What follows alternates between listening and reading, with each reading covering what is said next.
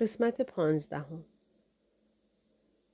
اغلب به آن بستنی فروشی می رفتیم. وقتی او بچه بود بغلش می کردم تا شیشه پیشخان را ببیند. همانجا که پشتش ظرفهای بستنی را به نمایش می گذاشتند. با رنگهای زیبا، نارنجی کمرنگ، سبز کمرنگ، صورتی کمرنگ. و من اسم بستنی ها را برایش می خواندم تا او بتواند انتخاب کند. اما او نه از روی اسم که از روی رنگ انتخاب می کرد. لباس ها و روپوشش نیز به رنگ بستنی ها بود. جیمی. اسمشان جیمی بود. حالا من و اوفگلن با هم راحت تر هستیم. به هم خو گرفته ایم. مثل دو قلوهای سیامی. موقع احوال پرسی دیگر چندان رسمی و تشریفاتی برخورد نمی کنیم. لبخند می‌زنیم و راه میافتیم. پشت سر هم و راه هر روزه را نرم و آهسته طی می کنیم. هر از گاه راهمان را عوض می کنیم. این کار منع قانونی ندارد. البته همیشه باید محدودیت ها را رعایت کنیم. موش در یک دهلیز پیش در پیچ هر جا بخواهد می رود. البته تا هنگامی که در محدوده دهلیز بماند. قبلا به فروشگاه و کلیسا رفته ایم و حالا مقابل دیواریم. امروز خبری نیست. در تابستان برخلاف زمستان اجساد را آویزان نمی کنند. به خاطر مگس ها و بوی جسد. اینجا زمانی سرزمین بوهای خوش و کاج و گل بود. مردم هنوز خاطره شیرین آن دوران را به یاد دارند. به خصوص فرمانده ها که مدام خلوص و پاکی را وعظ می کنند. اوفگلن به من می‌گوید همه چی تو فهرستت نوشته شده؟ گرچه می‌داند که نوشته شده. فهرست های من هرگز طولانی نیست.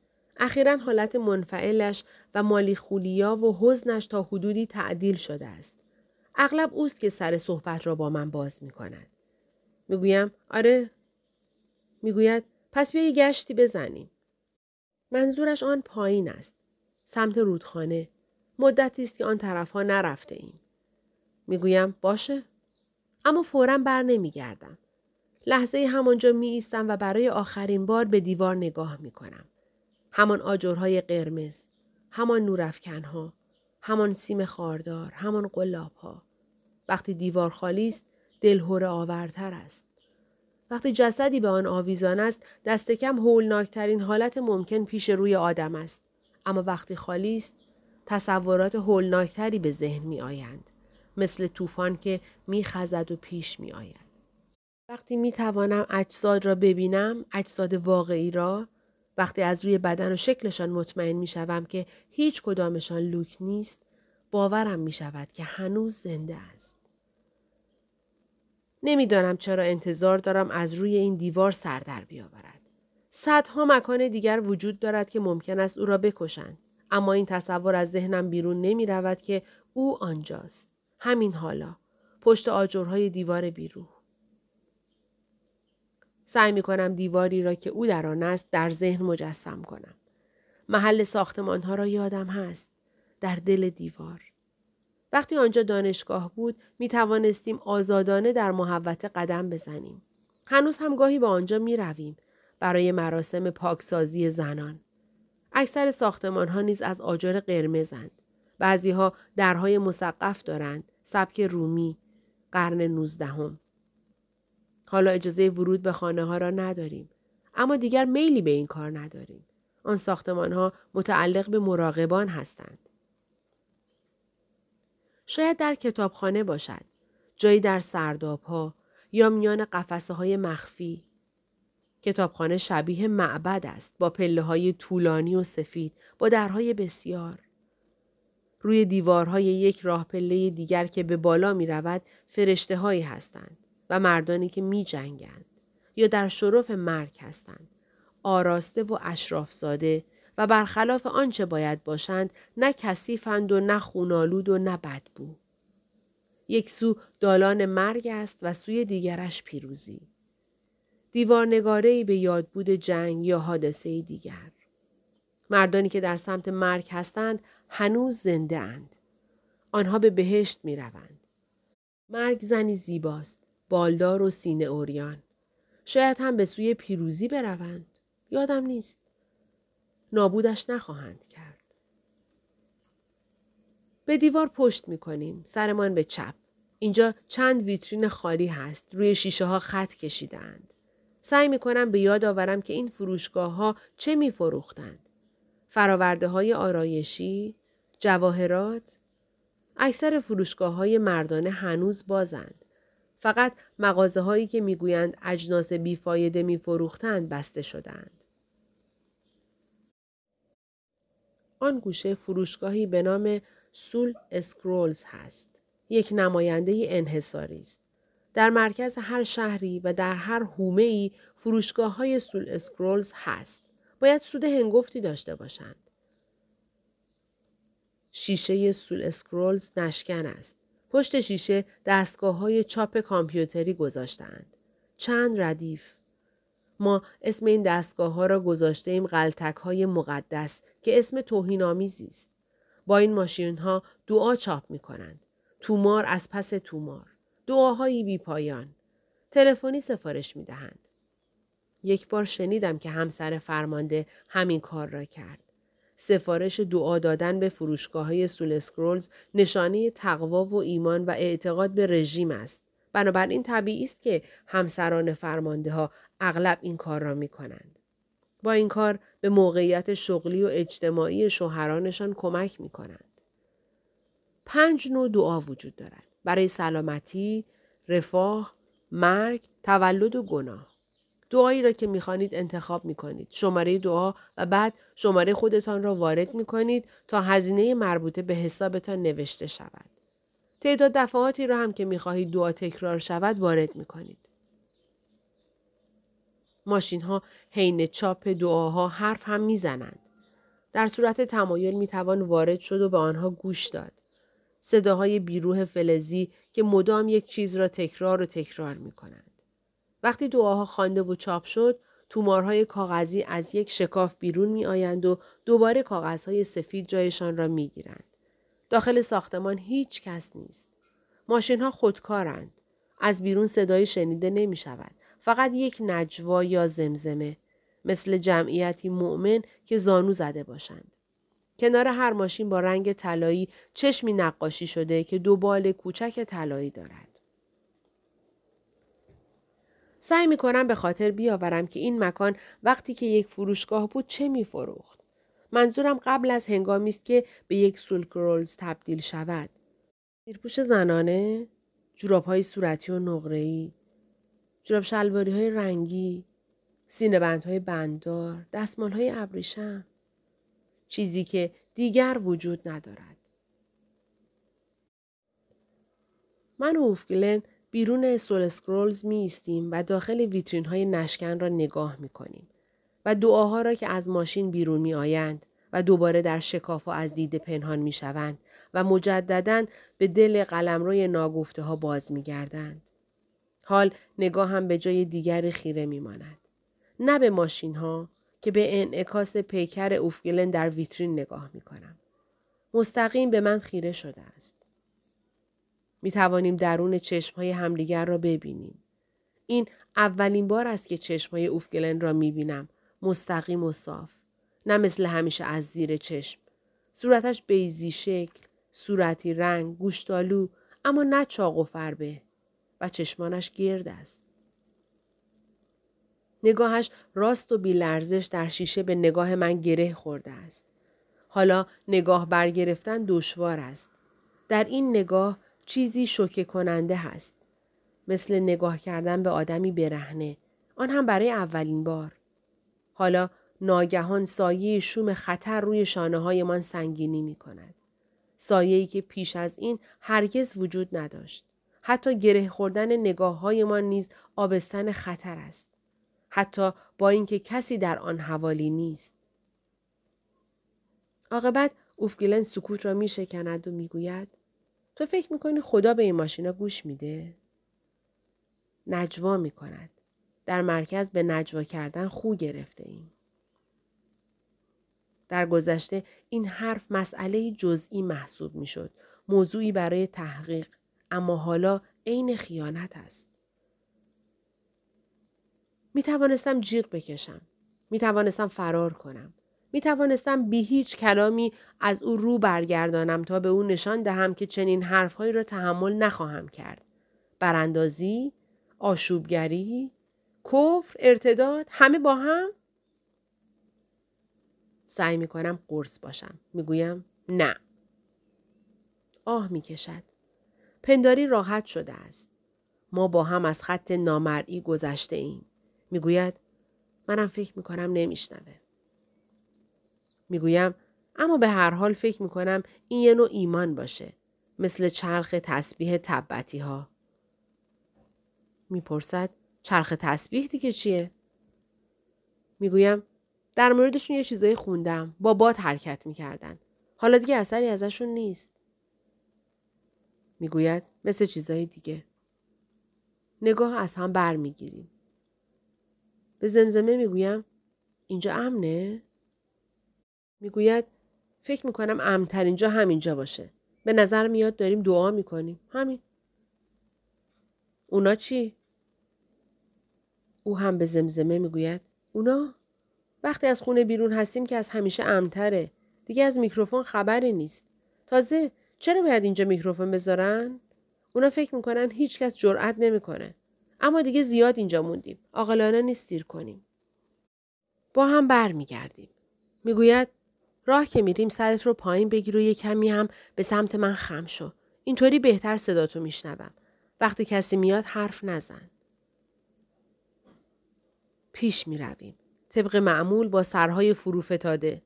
چنان هیجان زدم که نفسم در نمی آید. اما استوار گام بر می دارم. حال بیش از همیشه باید مراقب باشم تا توجه کسی را جلب نکنم. اوفگلن می‌گوید فکر می‌کردم تو واقعا معتقدی. می‌گویم من فکر می‌کردم تو اینطوری. تو بدجوری زاهد به نظر می اومدی. جواب میدم تو هم همینطور. می‌خواهم فریاد بزنم. بخندم. در آغوشش بگیرم. می‌گوید می‌تونی به ما ملحق بشی.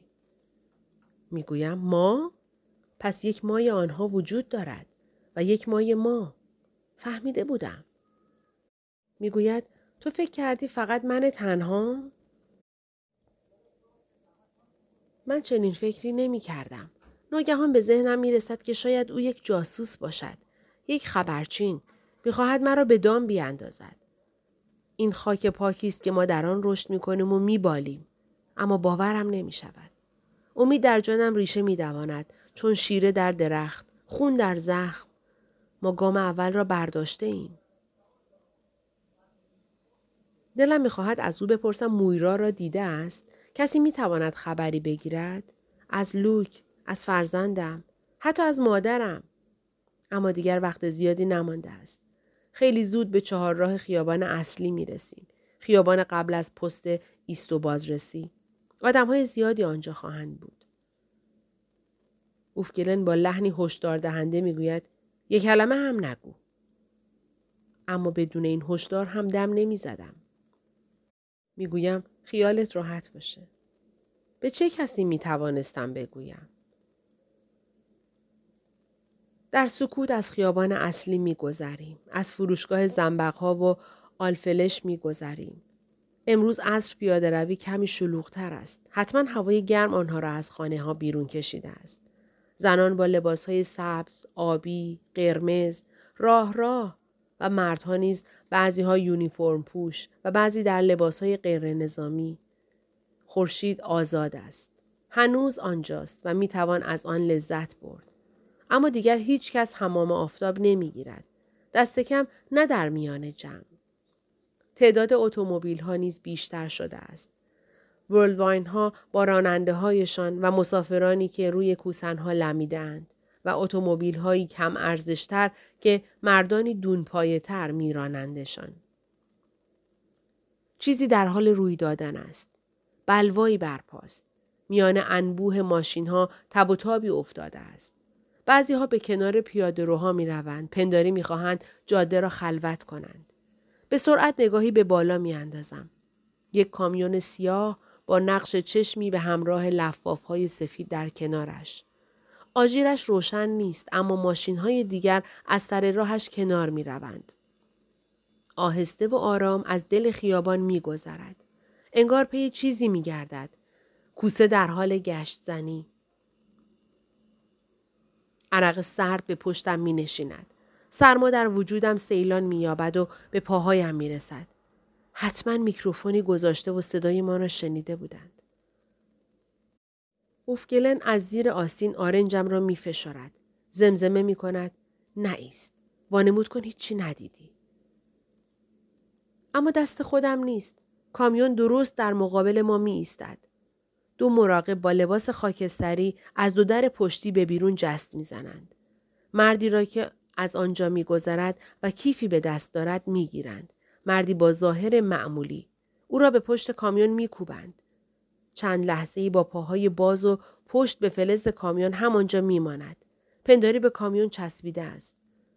بعد یکی از مراقبان به سمتش می رود و چنان ضربه تند و تیز و وحشیانه ای به او می‌زند که از درد خم می شود. مثل یک بقچه لباس. بلندش می کنند و مثل یک گونی نامه به پشت کامیون پرتش می کنند. بعد خودشان هم سوار می شوند و درها بسته می شود و کامیون راه می افتد. تمام می شود. ظرف چند ثانیه و ماشین های وسط خیابان دوباره به راه می افتند. انگار اتفاقی نیفتاده است. احساس می کنم خلاص شدم. کسی که دنبالش بودن من نبودم. 28 امروز حوصله چرت بعد از ظهر را ندارم. هنوز بدنم پر از آدرنالین است. روی صندلی کنار پنجره می نشینم و از پرده های تقریبا نازک پنجره بیرون را نگاه می کنم. لباس خواب سفید. پنجره کاملا باز است. نسیم می وزد. از زیر نور داغ خورشید می گذرد و پارچه سفید را به صورتم می زند. با این صورت پوشیده که فقط خطوطش معلومند این بینی دهان باند پیچی شده و چشمهای نابینا حتما از بیرون مثل پیله مثل جن به نظر می رسم. اما از این حس خوشم می آید. پارچه نرم روی صورتم کشیده می شود. انگار میان ابرها هستم.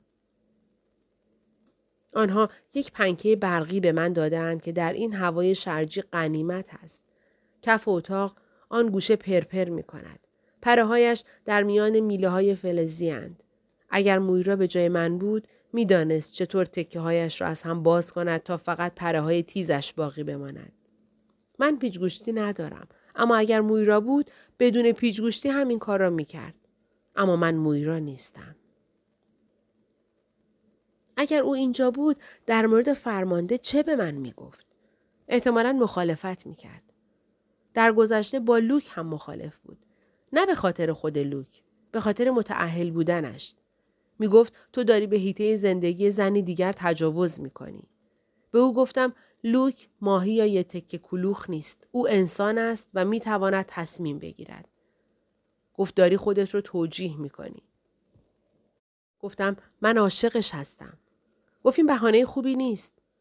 مویرا همیشه منطقی تر از من بود. گفتم او خودش دیگر این مشکل را ندارد چون زنها را ترجیح داده است. تا آنجا که می‌دانستم هر موقع که دلش می‌خواست بدون هیچ عذاب وجدانی آنها را میدزدید یا قرض می‌گرفت. گفت این قضیه فرق دارد چون توازن قدرت میان زنها یکسان است. بنابراین رابطه جنسی یک معامله پایاپای است. گفتم حتی همین نظرش نیز بر تبعیض جنسی استوار است. و به هر حال از این بحث و جدلها زمان درازی گذشته است. گفت من مسئله را کوچک جلوه دادم و اگر واقعا اینطور فکر می کنم فقط مثل کپک سرم را زیر برف کردم. تمام این حرفها در آشپزخانه حین نوشیدن قهوه پشت میز و با صدای آهسته و لحنی تند لحنی که بحثای اوایل 20 سالگی داشتیم رد و بدل شد. عادتی که از دوران دانشکده سرمان مانده بود. آشپزخانه در آپارتمانی وارفته و قدیمی در خانه تخت کوبی شده نزدیک رودخانه واقع بود. از آن خانه های سه طبقه که پشتشان یک راه پله تق کشیده شده بود. من در طبقه دوم زندگی می کردم و در نتیجه هم سر و صدای طبقه بالا را تحمل می کردم و هم طبقه پایین را. دو پخش دیسک تا دیر وقت شب می کوبیدند. دانشجو بودند. هنوز سر کار اولم بودم که دستمزد چندانی نداشت. در یک شرکت بیمه متصدی کامپیوتر بودم. بنابراین هتل رفتنهایم با لوک فقط برای عشق یا معاشقه نبودند بلکه برای خلاص شدن از شر سوسک ها چکه شیر ظرفشویی و کفپوش تکه تکه و ورآمده اتاقها بود حتی برای رهایی از تلاش های عبس خودم در شاد جلوه دادن محیط خانه با چسباندن پوستر به دیوار و آویزان کردن تکه شیشه های رنگی به پنجره نیز بود. گلوگیا هم داشتم. اما همیشه یا کارتونک میگذاشتند یا خشک می شدن. با لوک از خانه بیرون می زدم و همه اینها را موقتا به دست فراموشی می سپردم. گفتم با سر زیر برف هم بیش از یک راه برای زندگی کردن هست و اگر مویرا فکر می کرد که می تواند با زندانی کردن خود در زندانی که فقط مختص زنان بود یک آرمان شهر خلق کند مرتکب اشتباه اسفنگیزی شده بود. گفتم نمیشه مرد را از زندگی حذف کرد. نمیشه به همین راحتی اونا رو ندید گرفت. میرا گفت این حرفت مثل اینه که بگی باید برم بیرون و سیفلیس بگیرم چون بیماری سیفلیس وجود داره. گفتم تو میگی لوک یه بیماری اجتماعیه؟ مویرا خندید. گفت به حرف ما گوش کن. توف ما به جای مادرت هستیم. بعد هر دو خندیدیم. و وقتی قصد رفتن کرد مثل همیشه همدیگر رو در آغوش گرفتیم. زمانی همدیگر رو بغل نمی کردیم. بعد از اینکه راجع به هم جنس باز بودنش چیزهایی به من گفت. اما بعدش گفت که من چنگی به دلش نمی‌زنم و خیالم راحت شد. بعد از آن باز هم موقع خداحافظی همدیگر رو بغل می کردیم. با هم دعوا و بگو مگو و درشتگویی می کردیم. اما این چیزی رو عوض نمی کرد. او باز هم قدیمی ترین دوست من بود. هست. بعد آپارتمان بهتری گرفتم و دو سالی را که لوک با زن سابقش درگیر بود همانجا زندگی کردم. اجاره خانه را خودم می‌دادم با دستمزد کار جدیدم. کار جدیدم در یک کتابخانه بود. نه آن کتابخانه با تصاویر مرگ و پیروزی. کتابخانه کوچکتری بود. کارم منتقل کردن کتاب ها به روی دیسک های کامپیوتری بود. می‌گفتند این کار به خاطر کم کردن فضای لازم برای نگهداری کتاب ها و هزینه های جابجایی است. اسم خودمان را گذاشته بودیم دیسک چی. اسم کتابخانه را هم گذاشته بودیم دیسکوتک. البته به شوخی. بعد از انتقال کتاب ها روی دیسک ها می آنها را به کاغذ خورد کن می سپردیم. اما گاهی به خانه می بردمشان. حسی را که به من القا می کردند و ظاهرشان را دوست داشتم. لوک می گفت ذهنیت من مثل یک عتیق شناس است. این کار را دوست داشت. خودش از اشیاء قدیمی خوشش می آمد. حالا تصور داشتن کار عجیب به نظر می رسد. کار. کلمه مزهکی است. مخصوص مرد هاست. وقتی بچه ها را از کهنه می گرفتند می گفتند خرابکاری کرده. یا در مورد سگ ها. روی فرش خرابکاری کرده. مادرم می‌گفت اینطور وقتها باید با روزنامه لوله شده کتکشون زد. روزگاری را که هنوز روزنامه وجود داشت به یاد دارم. اما هیچ وقت سگ نداشتم. فقط گربه. آن همه زن که همه کار داشتند. حال تصورش دشوار است. اما هزاران نفر از آنها میلیون ها نفرشان کار داشتند. و این امری طبیعی بود. حالا مثل به خاطر آوردن پول کاغذی است. زمانی که هنوز اینجور پول ها وجود داشت. مادرم چند اسکناس داشت. آنها را به همراه چند عکس قدیمی به آلبومش چسبانده بود. آن زمان دیگر اعتباری نداشتند. نمی‌شد با آنها چیزی خرید. صرفا تکه های کاغذ بودند. چرب و سبز رنگ که دو طرفشان عکس داشت. پیرمردی که کلاهگیس به سر و در دیگر سو یک هرم که بالایش چشمی بود. رویش نوشته شده بود فقط به خدا اعتماد می کنیم. مادرم می گفت فروشنده ها در کنار صندوق هایشان می نوشتند. برای شوخی فقط به خدا اعتماد می کنیم. دیگران باید نقد حساب کنند. حال اینجور کارها کفر و توهین محسوب می شود. موقع خرید باید آن تکه کاغذها را با خود می بردید. اما وقتی نه یا ده ساله بودم مردم دیگر از کارت های پلاستیکی استفاده می کردن. اما نه برای خاروبار. این مورد بعدا اضافه شد. به نظر بسیار بدوی می آید. حتی خیلی توتمی. مثل صدف های کاوری. حتما خود من نیز از این نوع پولها استفاده کرده ام. قبل از آنکه همه کارها را به بانک های کامپیوتری واگذار کنند. فکر کنم به همین نحو می توانستند از عهده کار برایند در یک آن بدون آنکه کسی از قبل بداند. اگر هنوز هم پول قابل حمل وجود داشت کار سختتر می شد. درست بعد از آن فاجعه بود همان موقع که رئیس جمهور را ترور کردند و کنگره را به گلوله بستند و ارتش حالت اضطراری اعلام کرد تقصیر را به دروغ به گردن مسلمانان انداختند مدام در تلویزیون مردم را به آرامش دعوت می کردند. می گفتند همه چیز تحت کنترل است. من شوکه شده بودم. همه همینطور بودند. مطمئن هستم. باور کردنش مشکل بود که کل دولت چنین آشفته باشد. چطور اتفاق افتاده بود؟ این همان زمانی بود که قانون اساسی را لغو کردند. گفتن این کار موقتی است. حتی در خیابانها آشوبی به راه نیفتاد. مردم شب را در خانه ها ماندند، تلویزیون تماشا کردند و چشم به راه دستورات مقتضی ماندند. حتی دشمن وجود نداشت که بتوان انگشت اتهام به سویش دراز کرد.